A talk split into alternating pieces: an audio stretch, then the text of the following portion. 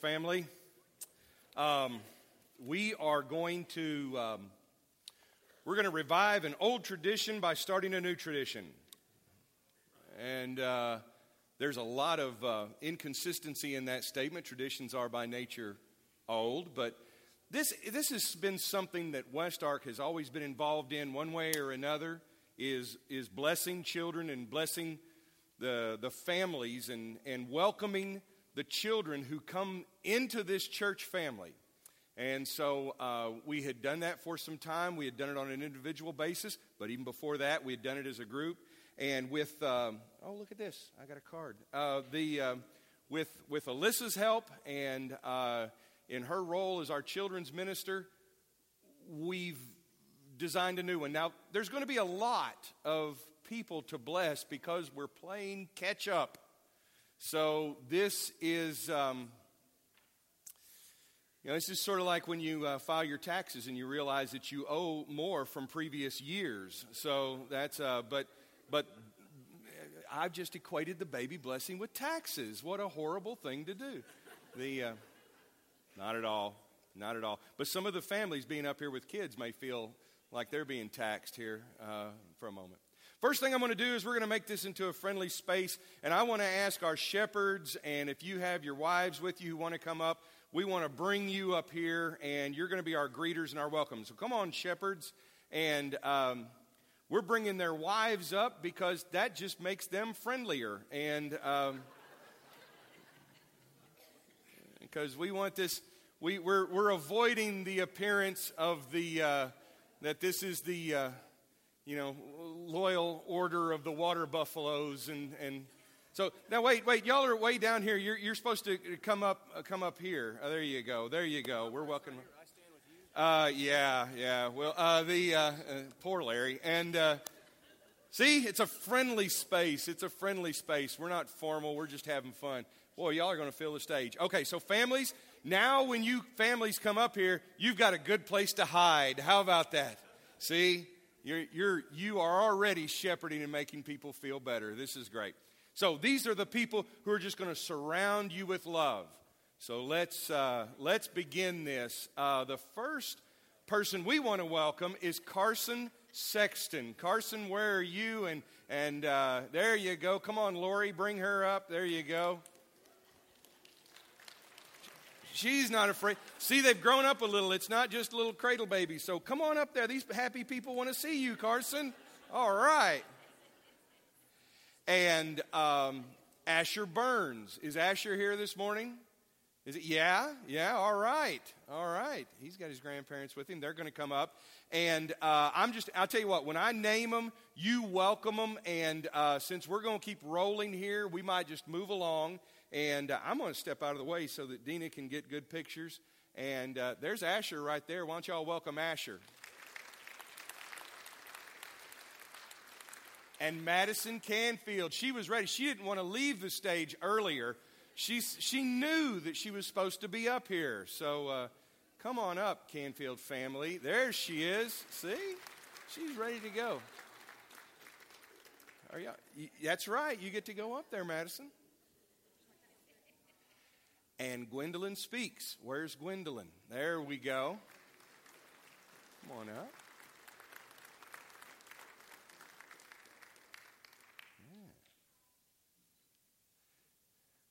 And Ivy Keith. Where's Ivy?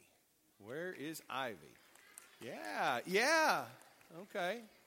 No, okay, okay. Uh, and uh, and we also want to welcome Navy Sandiford. Navy make it today, or the, yeah, yeah, yeah, yeah, yeah. Hank, you can come up too. It's all right, Hank. We, we, uh, the grandparents are welcome. It's uh, no, no. They come on up, Sandifords. This is good.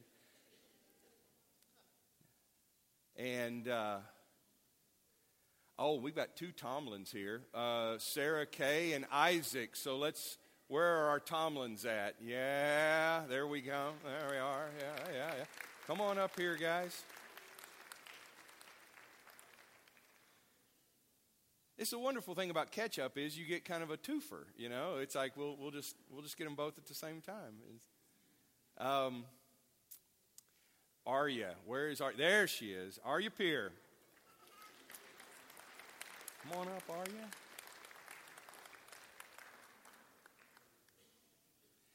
And uh, Jack Walker.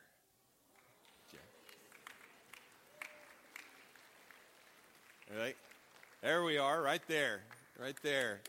Welcome them up here.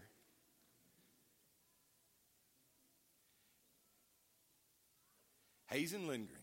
Where's Hazen? I saw Arista this morning. Yep, right there. Here they. Yeah. Harold, you ought to come on up here too. I mean, you know, he like see he's already. He, Harold's got the right idea. We're a we're a big church family. A lot of spiritual aunts and uncles around to help out. So, um, Eleanor Moats. I saw Moats family this morning. Yes.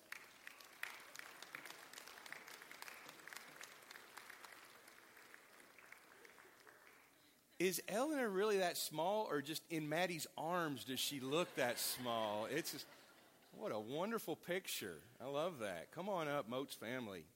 And uh, Connor was, by the way, Connor was the last baby blessing we did before picking this up right now. So he's back. He's back to make sure we do this right. And, uh, oh, Rosalie Evans. There we go. Come on. Hayden and Jamie. I love it. People are loving the, the baby images. And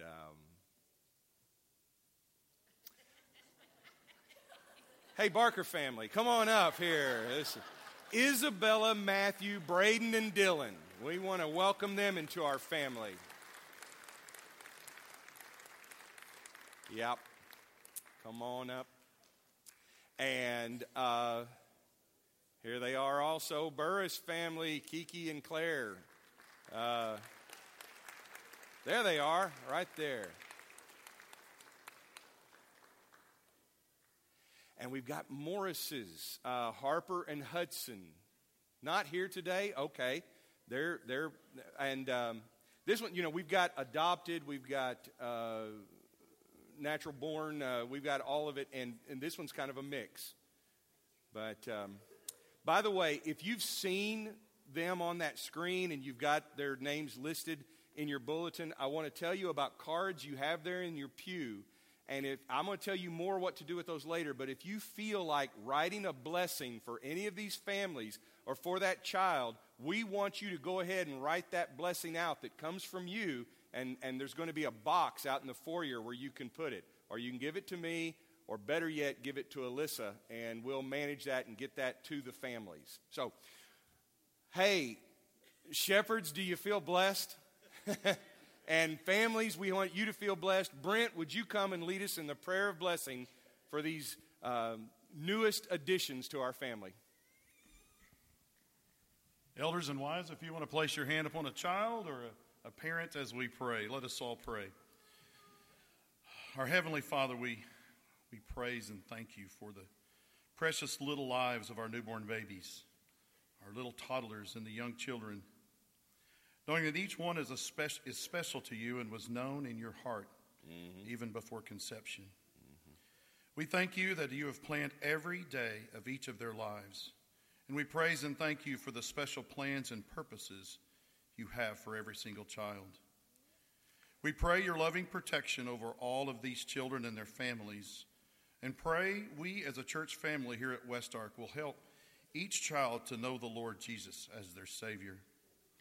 We're incredibly grateful as we sang this morning that when we hold our little babies, our children in our hands, that they all can face uncertain days because, because you, our Savior, lives.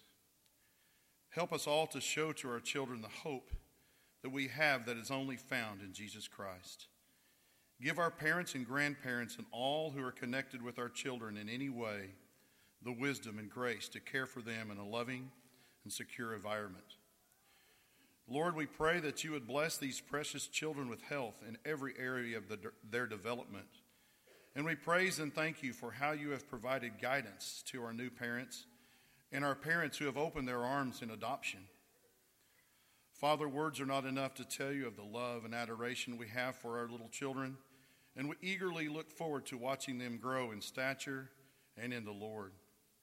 Help us as a church to pray, support, and encourage all of our parents along their journey of parenthood. Father, you are truly a great God, and we give you all honor and glory and praise. And it's in Jesus' name we pray. Amen. Amen. Thank you, families, for being a part of this church family and for being up here. Thank you, shepherds and wives, for blessing them. Thank you all. You're.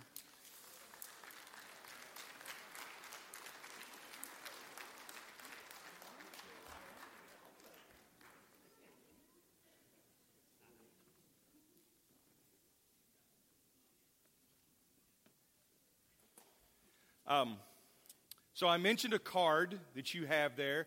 This is your way to write a personal blessing to some of these families and uh, maybe even to the child, and the family will keep that with them.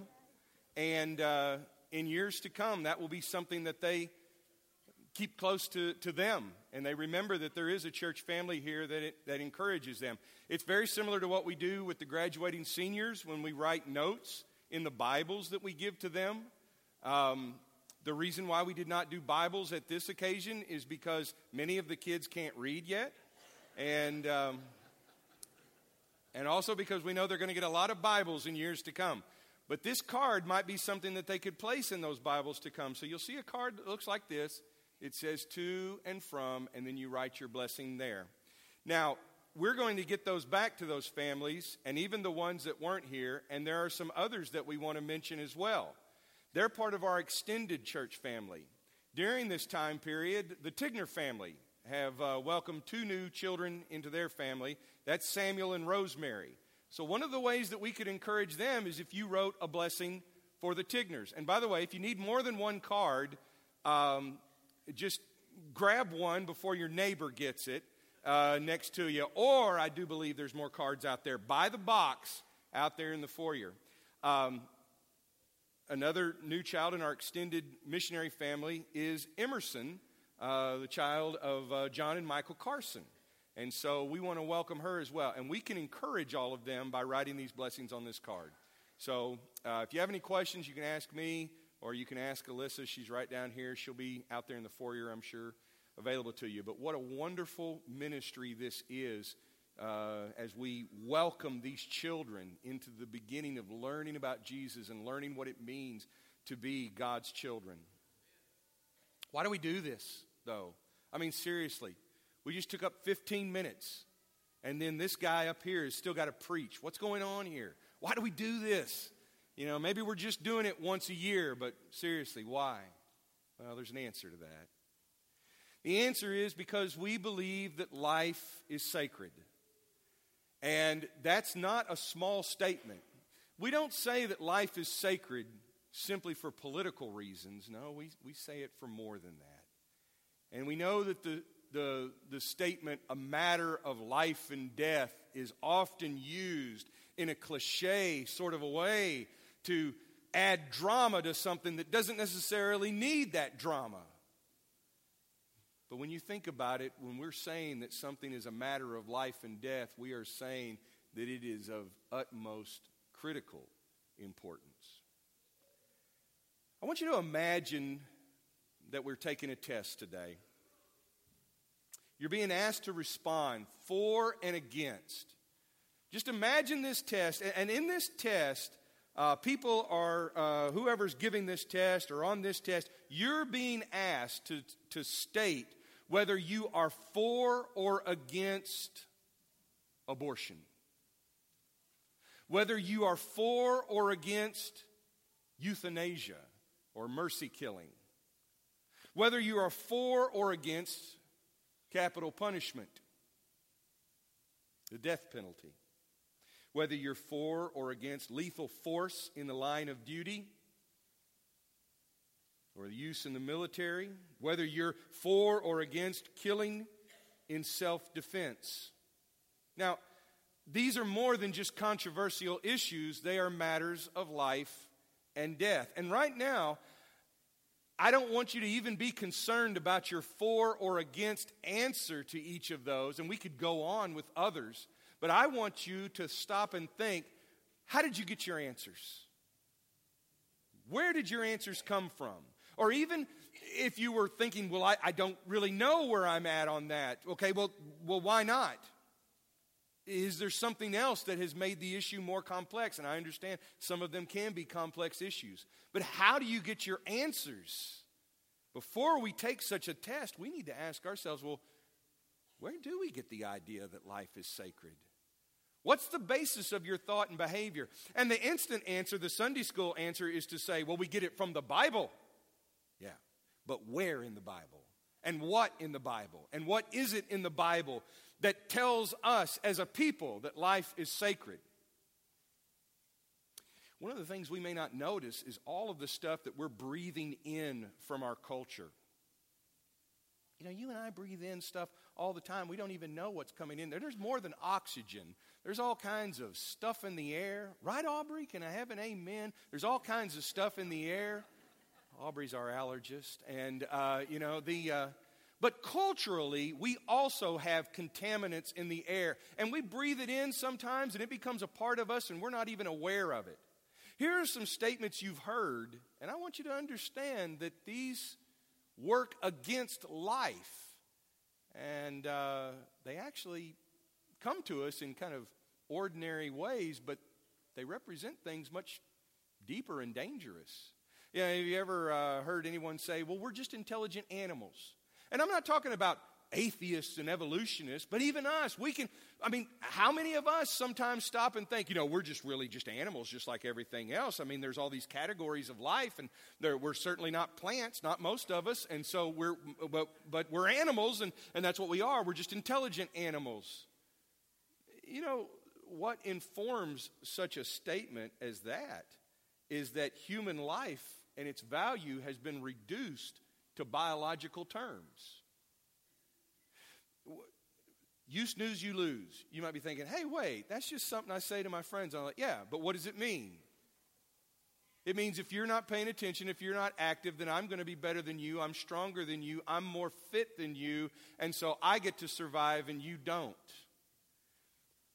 The concept of survival of the fittest has really not been around that long in human history, but it has become so embedded and accepted in our culture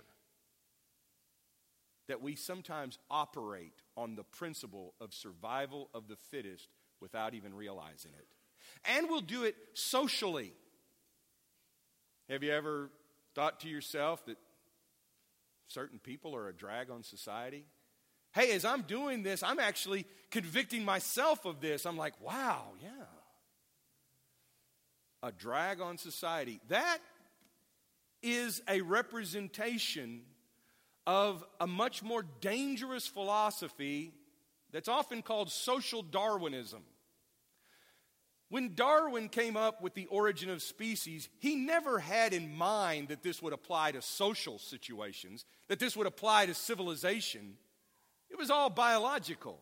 But since then, we have accepted the idea that some cultures and some people are more fit to survive than others. And in fact, not only uh, is that natural, we sometimes embrace it and manipulate it.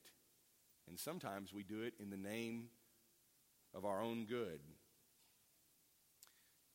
How about the idea that being spiritual is personal? That's very personal to everyone. It's just, it's just personal. And it's immaterial because the spiritual is that stuff that operates in the psychological or the internal realm and you can't really touch it. That's not the biblical story. In the biblical story, things that are spiritual are very real. The resurrected Jesus, they can they see the wounds in his hand and in his side. He's eating breakfast with them. He's asking them for a piece of fish. He's tangible, he's material. He's beyond material, but he's still material. There is a resurrection body. The creation is the beginning of God's action in this universe. And he creates a material world with spoken words. Now, the spiritual is more than personal, it's something that we own collectively, and it's very much more than real. Yeah, this one came up in politics a few decades ago. It's the economy, stupid. You know, we were told that. But every time that we're told that the economy matters and the economy affects things, we turn the economy into a false God. That when we as a church say, well, you know, it's going to be hard to do things because we're not sure if the economy is good. Well, the economy might be bad, but God is good. And if God is good, then we can do what God wants us to do. And when we look at everything through an economic lens, we begin, we begin placing monetary values on things. And we begin to wonder, you know, how much money does it take to keep a person on life support? How much money does it take to keep people in a nursing home in a vegetative state? How much, how much money does it take to fund an unwanted pregnancy? And you see those economic values creep in and they supplant God's values. I'm just pointing out that these things are in the air that we breathe, and there's probably some others, but these are some of the, the, the most prominent. Instead, when you look at Scripture, you find out that God really likes life. He, he just, he's, he's into the whole business of life. Cre- not just creating life, it's, it's, uh, it's, a, it's a deist view, and deism is a philosophy that God gets everything started and then the rest of it runs on biological terms, and we're all just kind of, you know, kicking around doing, doing whatever, figuring out how God wound this thing up and keeps it going. But, but that's not the biblical story at all. Instead, what you see is you see God actively involved. He, he, he loves life. And um, we are not capable of determining the value of human life. If you get nothing else today, I want you to hear that. You and I have elevated ourselves to the level of God in an inappropriate way when we decide that we can determine what is a human being and and what a thriving human being looks like and what the value of human life is, and that some lives are, are, are better than others. That's not our place. And when we do things like this baby blessing, when we do things like Night to Shine in February, we are celebrating life on God's terms and we are resisting the cultural urge to say, well, some lives have more quality than others. God declares that human life is sacred. It gets its sacredness and its consecration from Him through His action. I want to show you a few ways that this happens throughout Scripture. First of all, it's because God is the creator, all life has its origin in God. Here in Genesis 127 and um, the, the um, Genesis tells us, the narrator of Genesis says that, that when God creates, this is told in, in richly poetic and meaningful terms, that there is, this is spiritual. This very real creation is spiritual.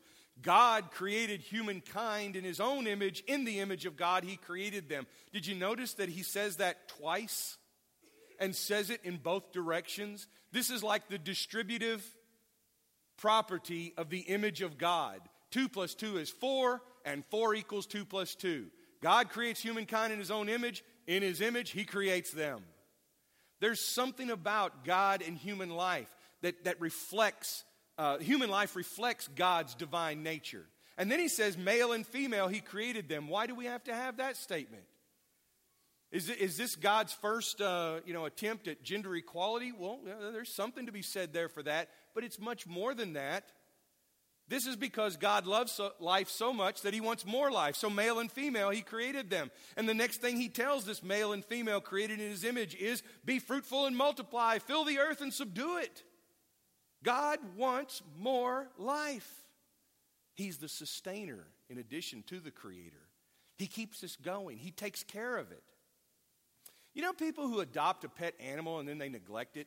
You know, have you ever met someone like that? Maybe you're convicted of that. Don't worry, I'm not going to call you out on that sin today. But the, uh, but you know, when you do, you got to understand. Okay, I, I can't just create this or bring this into my home. We got to take care of it as well. Well, God knows how to do that. Psalm 104 is one of my favorite psalms because in Psalm 104, the psalmist has taken the creation story and set it to music.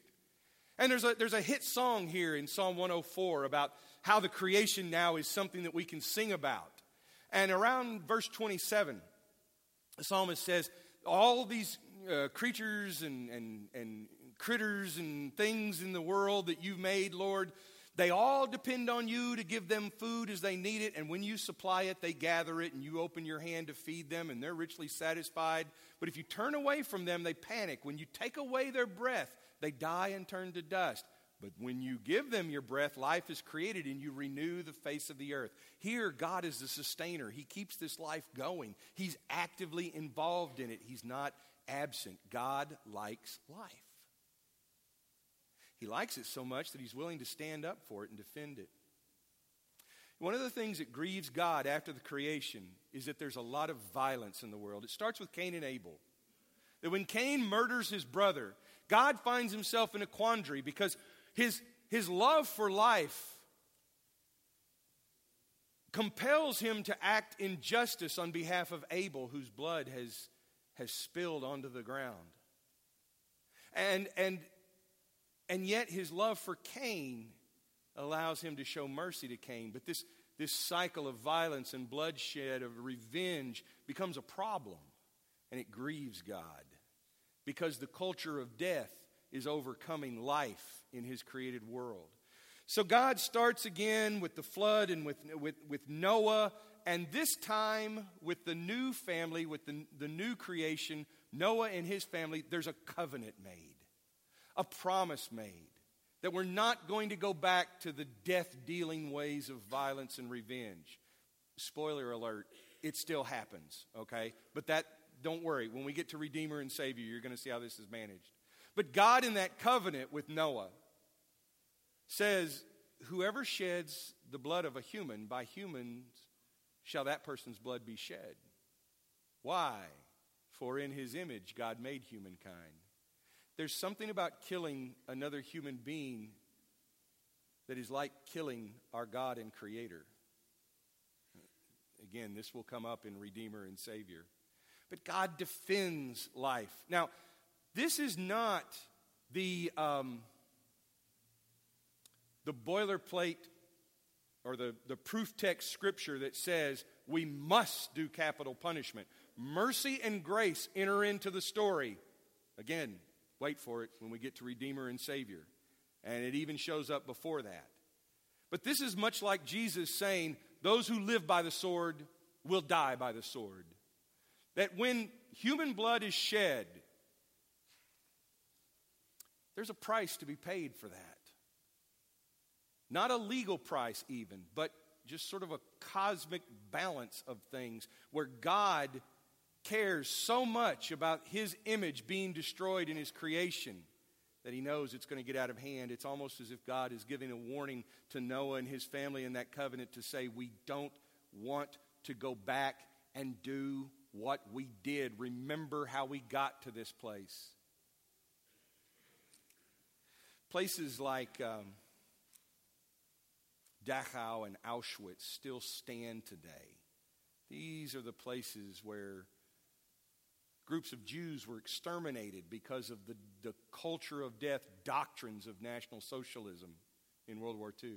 They stand now, and their purpose is to say, We do not want to go back to this. We don't ever want this to happen again. This covenant statement in Genesis 9 is the same thing. That blood and the life that's in the blood is precious. And so God defends it. Well, what, what does that mean for you and I then? What does that mean for us? It means that God is giving us a responsibility to join Him in the defense of life. Not simply the violent defense or the defense with force, but the defense in every way imaginable, even with mercy and grace. Here's another one of my favorite Psalms. Write this one down Psalm 82. This,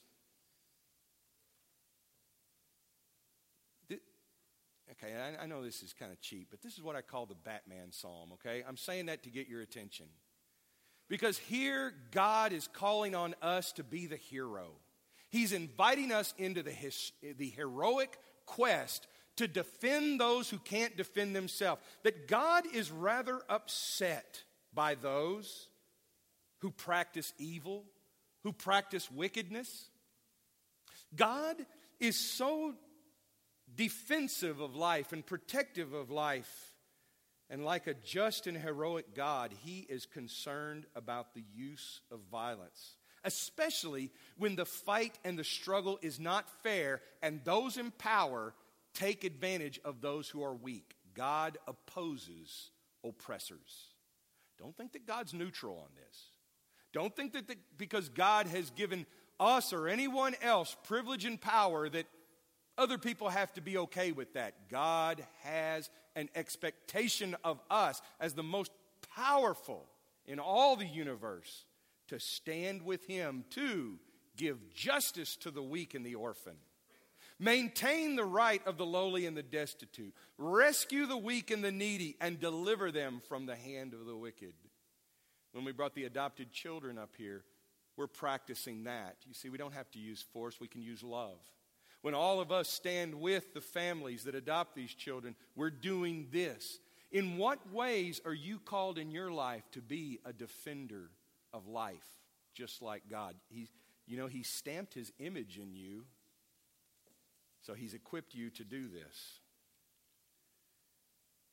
So, what about that injunction, though, that blood requires blood? Well, this is where God actually steps into the equation and gives of himself.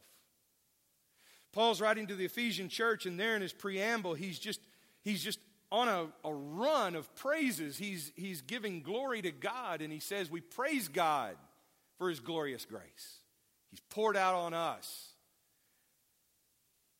on we who belong to his dear son. He, God is so rich in kindness and grace that he purchased our freedom with the blood of his son and forgave our sins. Sometimes this, this, this moves just past us and we don't even notice it.